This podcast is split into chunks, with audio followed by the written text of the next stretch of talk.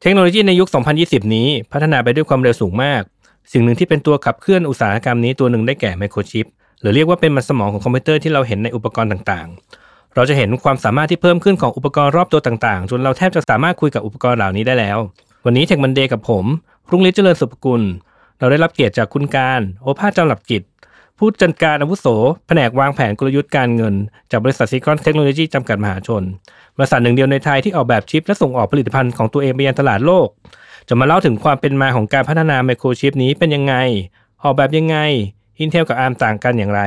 ติดตามได้ในตอนนี้ครับ Tech Monday Podcast Tech for Better Future brought to you by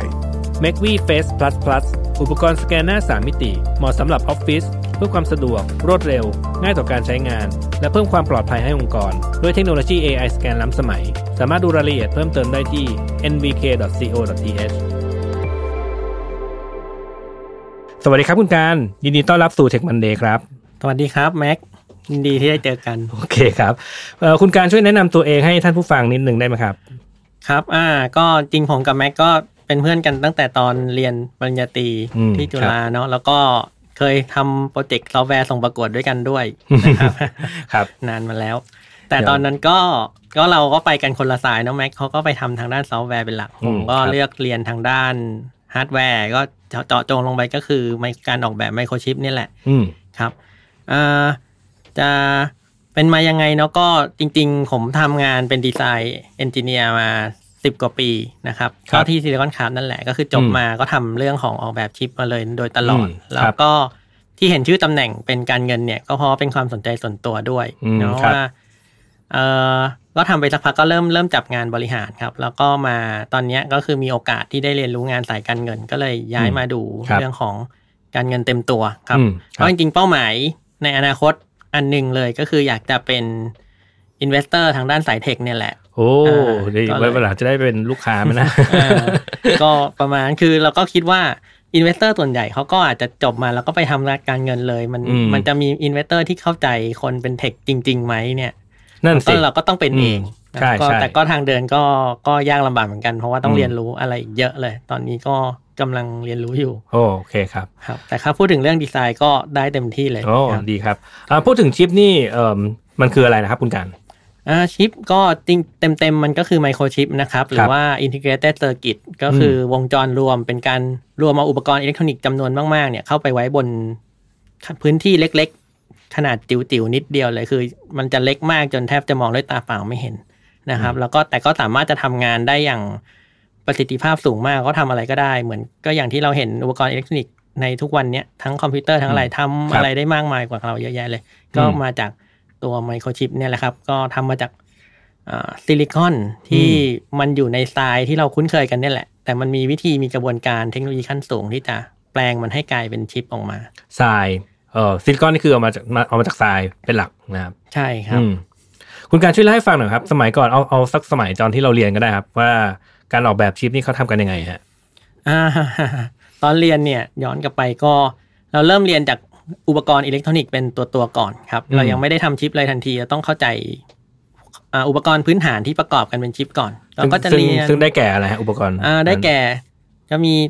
ทรานซิสเตอร์ครับ เป็นตัวพระเอกเล อื ย ม ทรานซิสเตอร์นี่เหมือนเป็นสวิตช์เปิดปิด ให้กระแสไฟฟ้าเนี่ยไหลผ่านหรือว่าหยุดได้ อืม อ่าแล้วก็สามารถจะควบขยายกำลังลดทอนกำลังลงพวกเนี้ยครับ ครับ ทรานซิสเตอร์จะมีหน้าที่ตรงนั้น อืม แล้วก็จะมีอุปกรณ์ต่อพ่วงอย่างตัวต้านทานตัวเก็บประจุตัวเหนี่ยวนำ โอ้ เหมือนคอมโพเนนต์ อืม อ่าชิ้นส่วนหลักๆ ที่ใช้ทำเป็นวงจรอิเล็กทรอนิกส์ครับ แล้วก็พอเราเรียนรู้การทำงานของพวกเนี้ยเราก็ต้องเรียนรู้วงจรพื้นฐานที่มันสามารถจะทำงานได้ ก็วงจรขยายวงจรทางด้านดิจิตอลอย่างพวกลอจิกเกตนะครับ ก็คือเป็น and or ครับคล้ายๆในภาษาเขียนโปรแกรมนะแต่ใน เดี๋ยว ภาษาภาษาเขียนโปรแกรมก็จะเป็นเอ่อ true false อะไรแบบเนี้ยแล้วก็ อ่า เช็คเออมันก็ใช้คำว่า and กับ or เหมือนกันนั่นแหละ ใช่ใช่แต่ในแอนอในทางในทางชิปก็จะมีเป็นเอาทรานซิสเตอร์มาต่อกันเป็นวงจรแบบนั้นได้เหมือนกัน อืม ก็คือสามารถจะบอกว่าเข้ามาเป็นศูนย์เป็นศูนย์เป็นศูนย์กันหนึ่งออกมาเป็น อื หนึ่งศูนย์อะไร อ่า อย่างเงี้ย ครับ า ก็คือของของคอมพิวเตอร์เนี่ยเราเราเขียนโค้ดเช็คเอา แต่ว่าจริงๆฮาร์ดแวร์เนี่ยเราใช้ไฟฟ้าดูเอา ใช่ไหมว่าเอ่อผลลัพธ์มันเป็นยังไงอะไรอย่างนี้ เออใช่ใช่ อืม แล้วพอเราเรียน คอมโพเนนต์พวกนั้นเสร็จปุ๊บ ก็เริ่มจะเรียนวงจรที่เอาพวกนี้มาต่อกันเป็นระบบซับซ้อนขึ้นละแล้วก็ต้องเริ่มใช้ อืม ซอฟต์แวร์ในการช่วยออกแบบ อืม ครับก็คือจะเราไม่ได้ไปต่อทรานซิสเตอร์จริง ๆ แต่เราจะวางโมเดลลงไปในซอฟต์แวร์ แล้วก็ใช้สติมูเลชันช่วย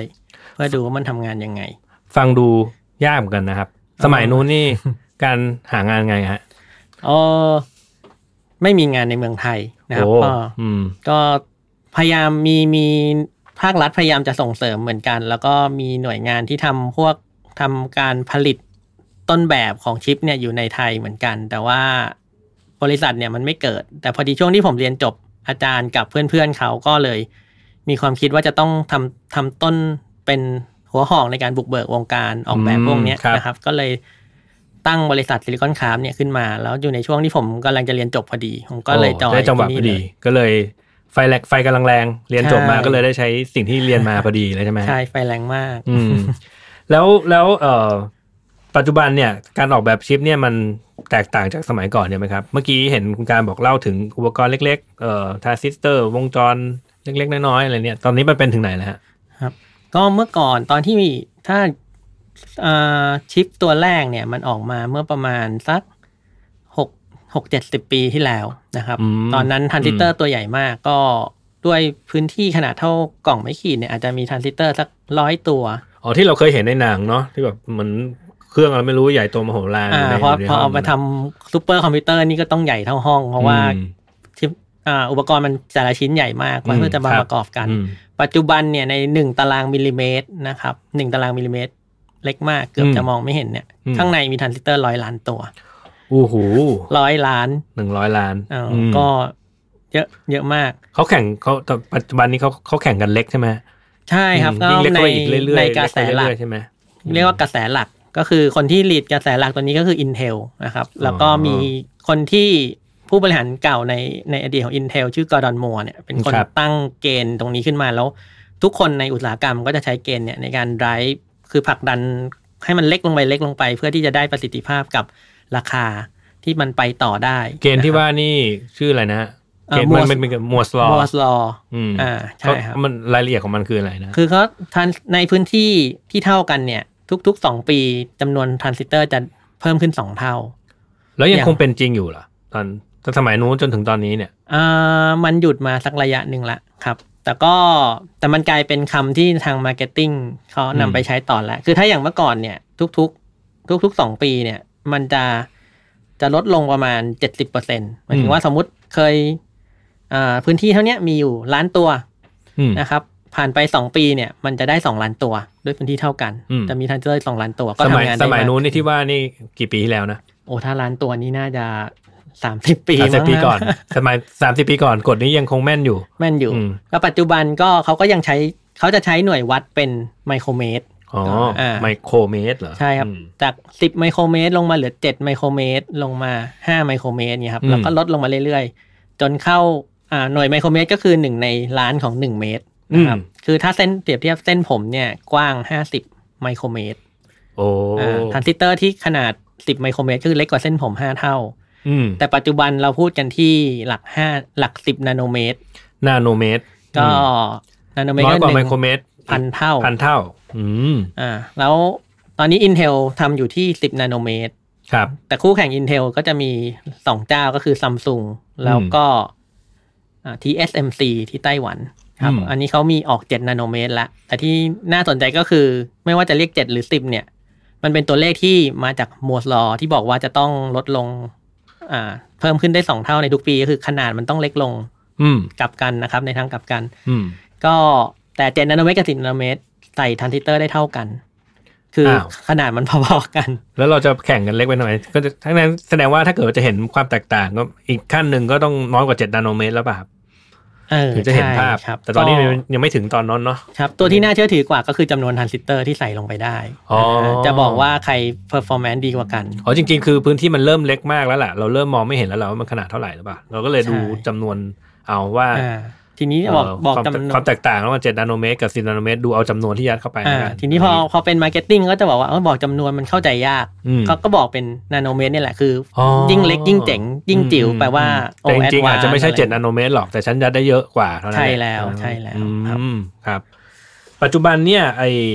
เมื่ออันนี้พูดถึงไอตัวขนาดพื้นที่นะแล้วตอนนี้ความสามารถของมันบ้างล่ะครับ ความสามารถของชิปเนี่ยเดี๋ยวนี้มันทำอะไรได้บ้างครับตอนนี้ ก็เอ่อถ้าพูดถึงชิปนะครับ ต้องต้องขอขายงานตัวเองด้วย ก็ คือ เอาเลย จริง เอาเลย ๆ มันจะไปทางพวกเซ็นเซอร์ แล้วก็ อืม พวกเอ่อสัญญาณการโปรเซสสัญญาณต่าง อืม ๆทาง ครับ ตอนนี้มันจะมาแรงตรงนี้ทางด้านการแพทย์นะครับยกตัว โอ้ อย่าง อืม สมาร์ทวอทใน Apple อืม คือจริง ๆ มันจะมีสองสายหลักของการทำชิป แล้วผลักดันเทคโนโลยีก็คือสายที่เป็นเขาเรียกว่าอนาล็อก ครับ ก็คือจะไปยุ่งเกี่ยวกับเซ็นเซอร์วัดสัญญาณอะไรเยอะแยะ อืม กับสายดิจิตอลก็คือเน้นไปทาง processing เลย เป็น ครับ CPU เป็นการ์ดจอ อืมก็เน้นศูนย์หนึ่งศูนย์หนึ่งเป็นหลัก อา อะไรอย่างงี้ป่ะ ใช่ ซึ่งทาง Intel ก็จะเด่นมาทางด้านดิจิตอลเลยทำ CPU ครับ ครับ งานผมก็จะไปทางด้านเชื่อมต่อกับเซนเซอร์ครับ อืม แล้วก็ อนาล็อก ใช่คืมอคือจะไปใช้ถ้าอันนี้เราเราก็อยากมีชิปอยู่ใน Apple Watch นะ แต่ก็ อืม อย่างนั้นนะแต่ก็ยกตัวอย่างว่า Apple Watch เนี่ยไม่ใช่แค่ CPU แต่มันจะต้องมีงานในการ ตรวจวัด ตรวจวัด อืม ต่าง ที่ดังๆของ Apple Watch ก็จะเป็นอะไรนะ คือถ้าล้มเออ อ่า ถ้าล้มเนี่ย ตัวนี้การ มันจะ ล้ม ดีเทคได้ทันทีแม่นยำว่าล้ม ใช่ ล้ม ครับ ล้มล้มแรงอะไรเงี้ยนะครับ ได้ส่งสัญญาณเตือนไปได้ ๆอ่า อืม ก็เป็นชิปเหมือนกันก็คือชิปที่จะต้องไปต่อกับเซนเซอร์ที่วัดความเร่ง อืม พอมันล้มแล้วเกิดความเร่งที่มันเร็วผิดปกติ แปลว่ามันเกิดอะไรที่มันเคลื่อนไหวแรงๆละ อันตราย อ๋อ ต้องเตือน มันก็ส่ง อืม ไอชิปที่อยู่ส่วนเนี้ย มันก็จะทำทำส่วนสัญญาณมาทริกเกอร์ CPU อีกทีหนึงซึ่งก็จะส่งข้อมูลต่อไปตามลำดับ ไอ้ที่พูดถึงเซ็นเซอร์เนี่ยก็คือชิปแบบหนึ่งใช่ไหม ใช่ใช่ อืมครับ ครับ ก็เมื่อกี้ก็พูดถึงทางฝั่งอนาล็อกไปแล้วเนาะ อืม ก็กลับมาทางสายหลักก็คืออ ม Intel ครับ เนาะ อืมอืม ก็มันก็จะเอ่อตอนเนี้ยประมวลผลเราเห็นแล็ปท็อปคอมพิวเตอร์ทั่วไปแล้ว อืมใช่ ความสามารถ ใช่ ที่เห็นชัดๆ ก็คือถ้า 10 ปีก่อนเราต้องแบกคอมพิวเตอร์ตั้งโต๊ะ อืม นะครับ ครับ แล็ปท็อปมีประสิทธิภาพต่ำมาก อืม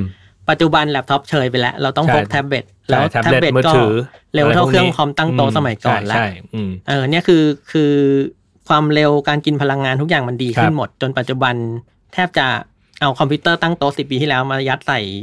แว่นตาได้แล้วมั้งในในอีกไม่กี่ปีอ่ะค ผม งมี เค คน ย ท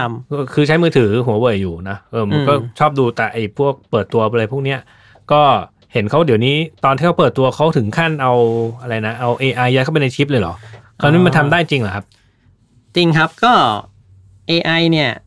มันเป็นคือหลายคนอาจจะคุ้นเคยกับ AI ในแง่ของโปรแกรมมิ่งเนาะ อืม แต่ว่าถ้าถ้าลึกๆไปดู AI ที่ performance สูงๆเนี่ยอย่างเช่น AlphaGo อืม จริงๆ ข้างหลัง DeepMind ก็คือก็คือฮาร์ดแวร์ เป็น อ๋อเหรอ CPU ที่ อืม ออกแบบมาสำหรับทำ Deep Learning AI โดยเฉพาะ ม ออกมาออกแบบเป็นฮาร์ดแวร์ เพราะว่า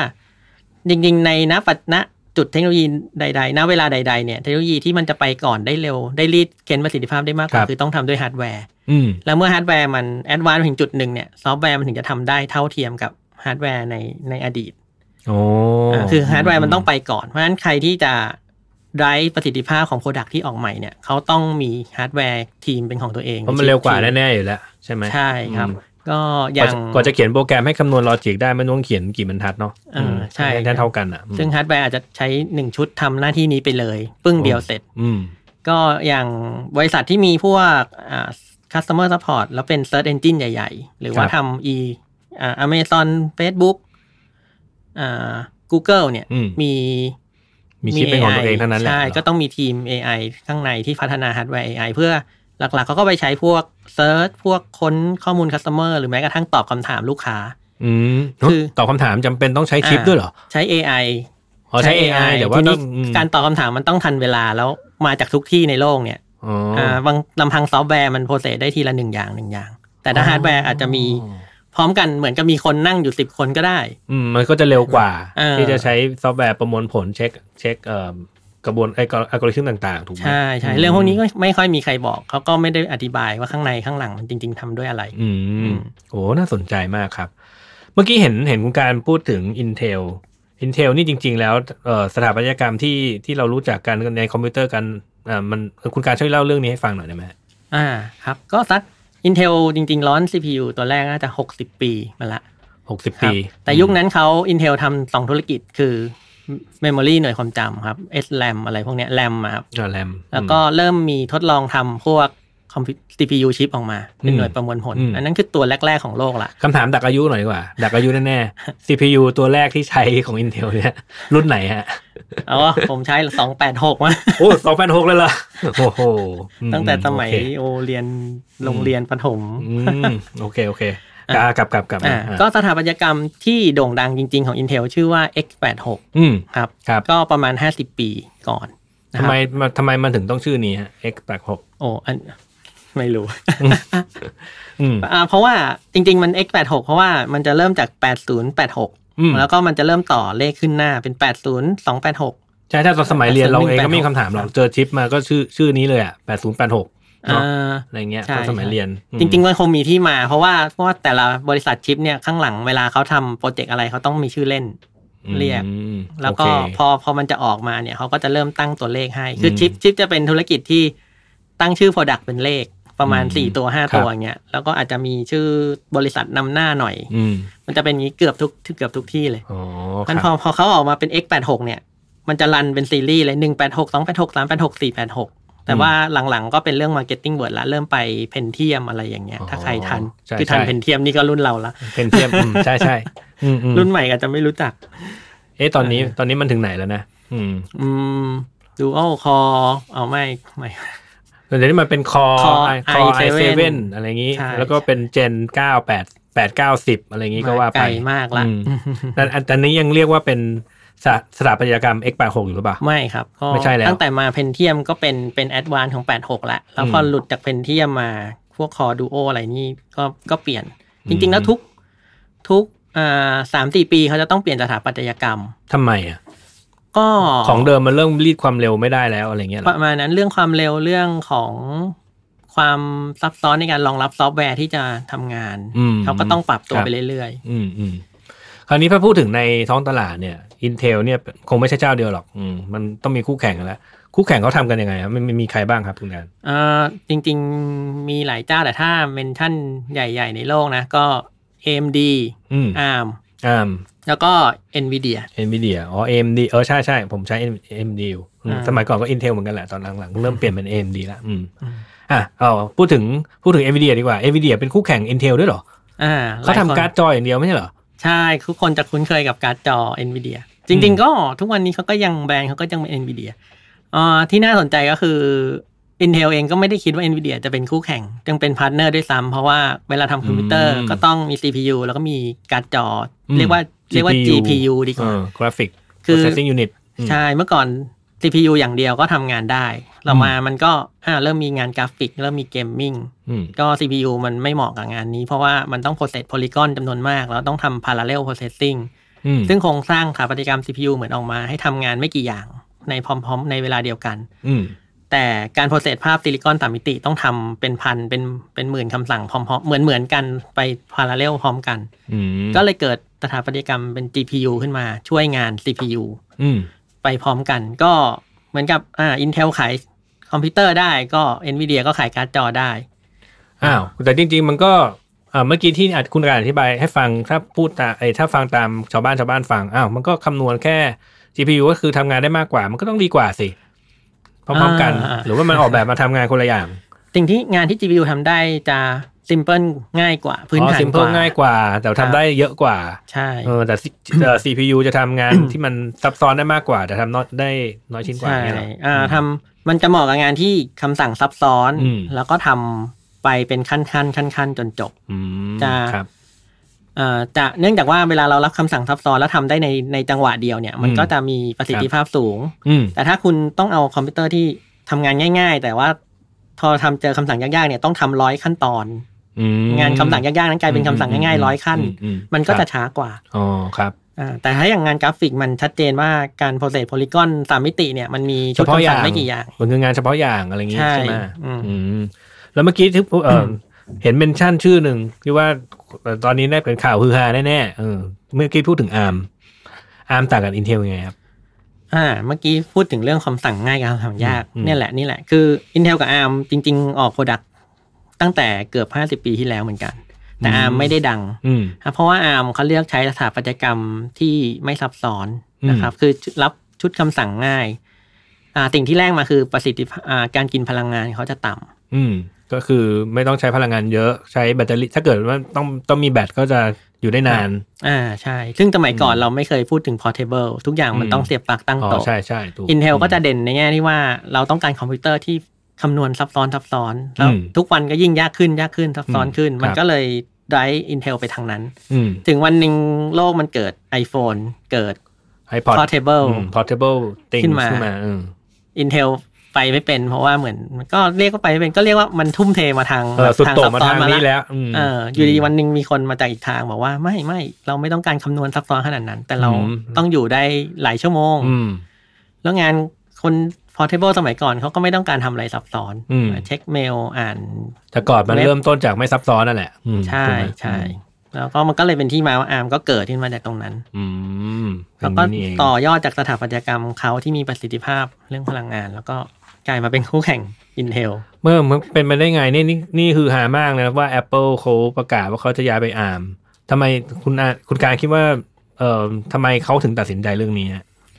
อ่าถ้าเกิดอ่านข่าวเนี่ย จริงๆเขาพูด Apple เริ่มพูดถึงประสิทธิภาพของชิป Intel มาสักระยะหนึ่งแล้วว่าว่าอ่าเขาไม่ค่อยพอใจกับประสิทธิภาพ แล้วก็ทุกครั้งที่ร้อน Intel ร้อนชิปใหม่ออกมา ก็ยังไปไม่ถึงเป้าหมายเรื่องประสิทธิภาพที่ที่ Apple ต้องการเอง อืม นะครับเพราะทุกคนก็พอจะรู้ว่า Apple มาตรฐานในการออกซอฟต์แวร์ฮาร์ดแวร์ compatibility สูง แล้วก็ อืม ทุกอย่างมันต้องไปขั้นอีกขั้นเสมอ ครับ เขาก็ต้องการอะไรที่ควบคุมได้แล้วไปทาร์เก็ตเป้าหมายประสิทธิภาพที่เขาพอใจ อืม อันในที่สุดคำตอบมันก็จะกลับไปเป็นว่าเมื่อของที่มันมีอยู่ในตลาดหาซื้อได้ มันไม่ตอบสนองเขาก็ต้องทำเองฉะนั้นเขาก็จะต้อง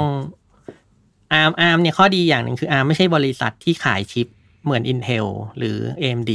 เขาขายดีไซน์ของ CPU อ๋อ เพราะฉะนั้นลูกค้าเขาก็จะเป็นบริษัทที่ทำชิป อย่าง อืม เช่นหัวเว่ยก็ก็ซื้อชิปเข้าไปซื้อคอของอาร์มเรียกเรียกว่า คือการ คอ ออกแบบ ใช่ การอ ซื้ อ อก แบ แบบบไปทำต่อ ไปทำต่ออ ม Apple ก็ซื้อคอของ ARM ไปทำต่อเป็น อืม CPU ของตัวเอง ก็คือตอนแรกเนี่ยมันอาจจะมีความสามารถหรือว่าทำอะไรไม่ได้ไม่เท่าแหละแต่เน้นเพราะเน้นเพราะเน้นแบตอึดเนาะเน้นเน้น low เอ่อ low อืม energy ถูกปะ ฮะ อืม แต่ตอนนี้มันเริ่มสู้ อ่า Intel ได้แล้วเหรออืม ด้วย ต้องดูว่า ประสิท แข่ง ธิภาพเนี่ย อ่า อืม คงคงต้องดูว่าแข่งกันด้วยเวทีไหนไงถ้า อืม ถ้าเกิดมองว่าอ่ามันมันสู้ได้แล้วมันมีหลายปัจจัยนะ คือวิธีการใช้งานคนมันก็เป็นตัวที่ที่ผลักดันว่าชิปมันจะพัฒนาไปทางไหน อีกอันหนึ่งก็คือเรื่องของตัวฮาร์ดแวร์เองที่มันเล็กเล็กลงเรื่อยๆเนี่ยมันก็ประหยัดไฟมากขึ้น ม ทำอะไรได้มากขึ้น เพราะฉะนั้นจากเดิมที่ Intel เคยมีข้อได้เปรียบในเรื่องการทำงานที่ซับซ้อนเนี่ย ครับ ด้วยด้วยขนาดชิปที่ใหญ่ ปัจจุบันชิปมันเล็กจน อาจจะบอกว่าคำสั่งที่ซับซ้อนที่ Intel เคยถนัดเนี่ยมันไม่จำเป็นละ คุณสามารถชดเชยได้ด้วยการเพิ่มจำนวนทรานซิสเตอร์เข้าไป อ๋อ ด้วย ใช่ ทำคำสั่งง่ายๆ มาก อืม ขึ้นแทน อื มันกลับมา เพ กลาย ราะ เป็ เรา น เริ่ม ว่า หรือว่าเราเริ่ สู ม สี เราเริ่มมองไม่เห็นความแตกต่าง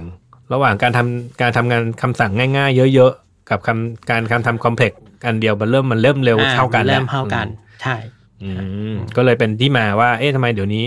ทำไม Apple ถึงเริ่มเริ่มย้ายค่ายอะไรอย่างงี้ใช่ ใช่ ไหม แล้วเขาก็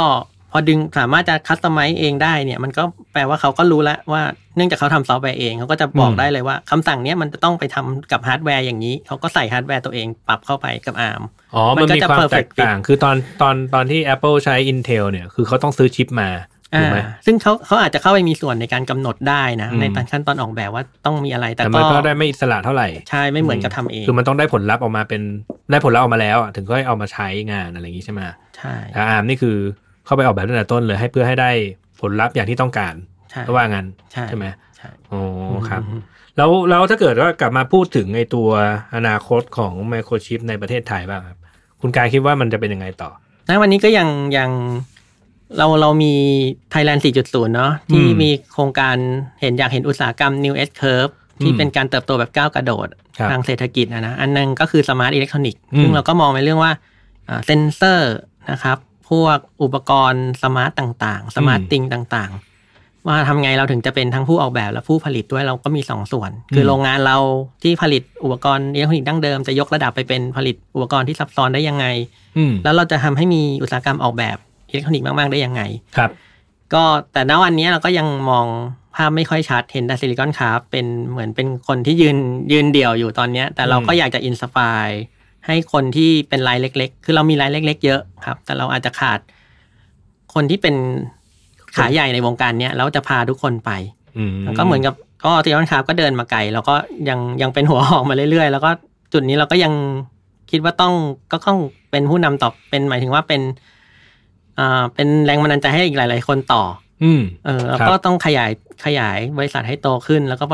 มีระบบระเบียบสัตเทนไปให้ได้ในลองรัน เป็นบริษัทที่มั่นคงเป็นตัวอย่าง คือถ้าเกิดว่าพูดถึงอุตสาหกรรมเนี้ยเนี่ยอืมตอนนี้เนี่ยถ้าเกิดพูดถึงอุตสาหกรรมซอฟต์แวร์นะเขาหาคนทำงานด้วยยากยากยากยากมากยากมากยากมากถึงมากที่สุดอะของของชิปดีไซเนอร์นี่เป็นไงบ้าง จริง ๆ เราประโยคที่เราพูดเวลาหาคนเราจะบอกว่าโอ้ยโดนฮัดซอฟต์แวร์แย่งคน อืม คนไปทำซอฟต์แวร์บอกฮาร์ดแวร์หาถ้าเมื่อกี้บอกยากสุดก็ต้องโคตรโคตรโคตรโคตรโคตรโคตรโคตรโคตรยาก ยากยากคูณสิบ ต้องยากกว่า เออคือคนเรียนจบมีเยอะ อืม ทั้งหายฮาร์ดแวร์ซอฟต์แวร์แหละ อืม แต่ว่าคนที่รักจริงแล้วคืองานพวกนี้เป็นสกิลที่ต้องใช้เวลาสะสมด้วยครับ ใช่ครับ คือคนที่รักจริงแล้วทุ่มเทเวลากับเรื่องเหล่านี้แล้วอยู่กับมันไม่ไม่ไม่หันเหแบบเปลี่ยนสายอะไรเงี้ย อืม มันก็นับได้นับคนได้มันก็เลยยาก อืม แล้วเราก็แต่อันหนึงคือตลาดแรงงานเราไม่ชัดว่าจบไปทำไอ้นี่แล้วมัน ไปทำอะไรต่อ เออทำยังไง อย่างนี้ใช่ไหม ทำที่ไหน อืม ดีไหมจะเทียบ อืม แล้วไปเทียบกับอันอื่นที่เห็นชัดกว่าล่ะทำไมอย่างเงี้ยครับ ก็ อืม ต้องช่วยกันสร้างที่เป็นเรียกว่าอีโค y ิสเต็มคืออ ม ไม่ถ้าเราอยู่ในซิลิคอนวัลเลย์ยุคที่ชิปดีไซน์หรือว่าซอฟต์แวร์บูมเนี่ย ม ทุกคนก็จะบอกว่าผมมีความฝันจบไปจะเหมือนคนนั้นเหมือนคนนี้ถ้าทุกวันนี้ก็แบบว่าจบไปต้องเหมือนอีลอนมัสเหมือน อืมครับ เฟซบุ๊กอย่างเงี้ยครับ ครับ อ่าแต่เรายังเราไกลจากภาพนั้นมากกว่า คือเราอาจจะเห็นเขาสำเร็จไปแล้ว แต่เราไม่เห็นความพยายามระหว่างทาง แล้วว่าเออ ไม่ การเดินทาง ทำไ ของเขาเป็นยังไง ล้มลุกคลุกคลานมาไงเราไม่เห็นเนาะ เออแล้วเราก็จะหาคนที่ลงมาทำเทคลึกๆยาก อืมแล้วถ้าถ้าถ้าเกิดว่าพวกเอ่อออกจากซิลิคอนคาไปบ้างนิดหนึ่ง คือคนไทยที่ทำงานในวงการออกแบบชิปเนี่ยเอ่อถ้าถ้าถ้าถ้าไม่นับซิลิคอนคาก็คงต้องไปต่างประเทศเท่านั้นแหละใช่ไหม อ่า อืม ชิปแบบอ่าเมืองไทยมีจริง ๆ ที่แนะนำตัวไปเนี่ย มันจะมีคำว่าเราเป็นรายเดียวที่ออกแบบและส่งมอบผลิตภัณฑ์ของตัวเอง อืม จริง ๆ เรา ค มี รับ รับจ้างออกแบบอยู่เหมือนกัน โอ้ อยู่ตาม ครับ นิคม อืม เป็น อืม แต่เขาไม่ค่อยเปิดตัวในมุมนั้นมากเท่าไหร่ อืม เขาจะเป็นโรงงานรับจ้างผลิตประกอบเป็นหลัก อืม แต่ก็จะมีหน่วยที่รับจ้างออกแบบคือรับแบบจากต่างประเทศเข้ามา อืม แก้ไขปรับปรุงแล้วก็ส่งกลับไป อืม แต่มันก็จะเขาก็ไม่ได้มีแบรนด์ของตัวเอง อืม อีกมุมหนึ่งก็จะเป็นกลุ่มที่เป็น embedded system อะครับ ครับ แล้วก็ FPGA คืออ ม เขียนเป็นฮาร์ดแวร์ที่โปรแกรมได้ทาง อืม ดิจิตอล ครับ ก็มีเป็นผมว่าน่าจะนับเป็นหลักหลายสิบบริษัท อืม แต่เป็นบริษัทเล็ก ๆ กระจายอยู่ เราไม่ได้รวมกันเป็นหนึ่ง อืม ทุก คือ คนต่างรับ คือถ้า งานของตัวเอง คือถ้ามันไม่ใช่ชิป เอ่อ มันมีขนาดใหญ่ขึ้นมาหน่อย embedded system หรือ FPGA เนี่ยมันใช้อยู่ในวงการอุตสาหกรรมอยู่ใช่ไหมมันมี ใช่ มันมีดีมานมันก็เลยยังมีคนทำอยู่แล้วปะ ใช่ ใช่ไหมครับแต่ ใช่ ชิปมันเริ่ม อืมดีมาในประเทศไทยก็อาจจะงงงๆนิดนึงไหม ยากนิดนึงเพราะว่าคนที่จะเอาชิปไปใช้ต่อก็ต้องเป็นเป็นเหมือนเป็นซิสเต็มหรือคนทำระบบ อืม ซึ่งส่วนใหญ่ในตลาดไทยจะเป็น end user มากกว่าคือผู้ใช้ เพราะฉะนั้นเขาจะต้องอย่างทาง product silicon c a r เนี่ย ถ้ามันจะอยู่ในมือคนไทยคือต้องไปผ่าน คนทำระบบในต่างประเทศ แล้วก็ถูกซื้อทั้งระบบกลับเข้ามา อ๋อ ใช่ อืมอืม เราก็อยากเห็น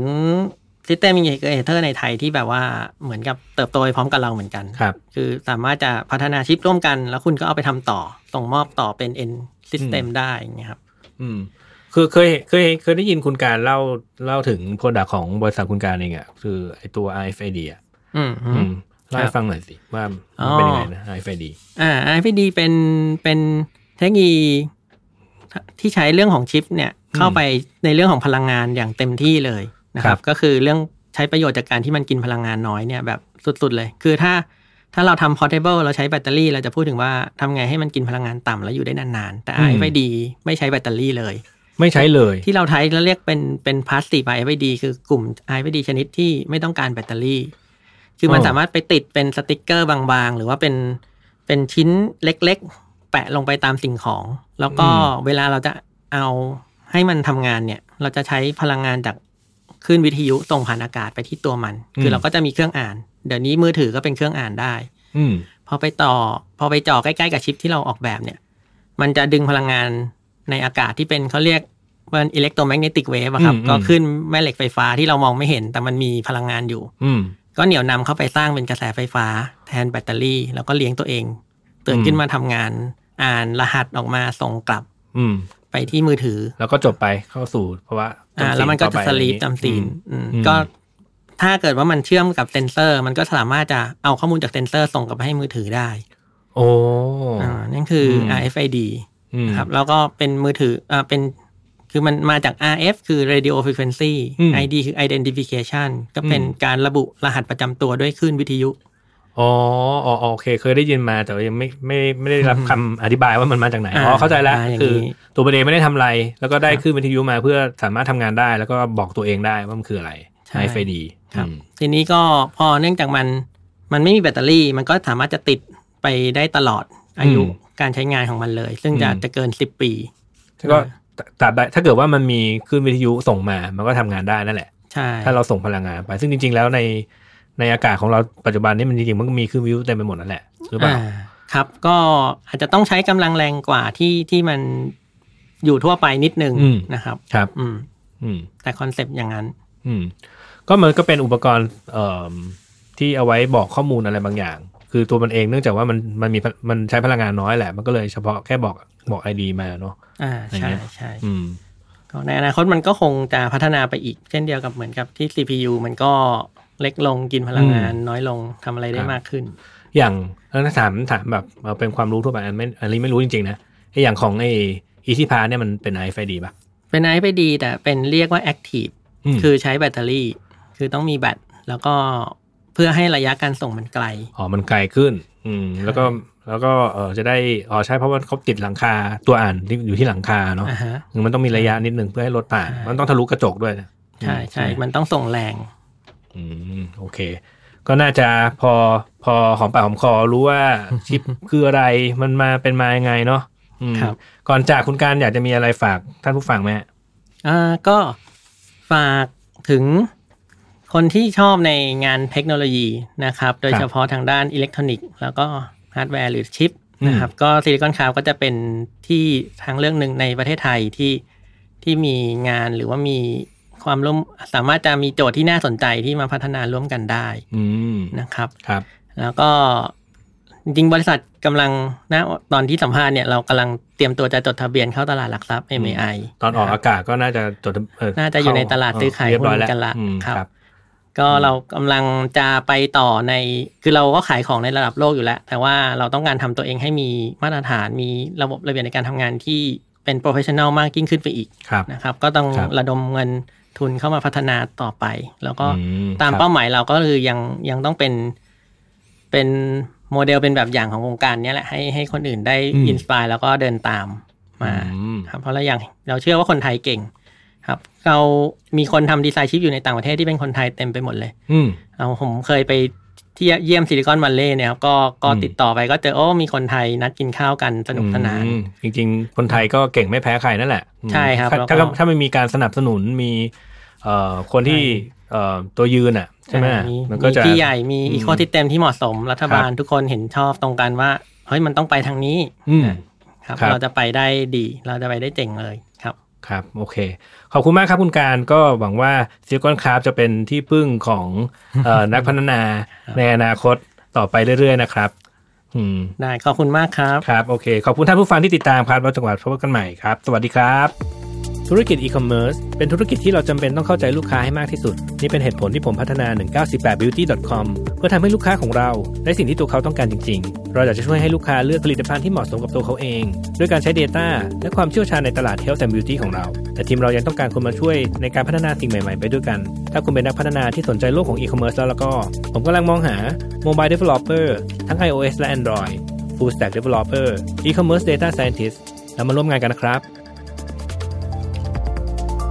Tech Monday Podcast Presented by NVK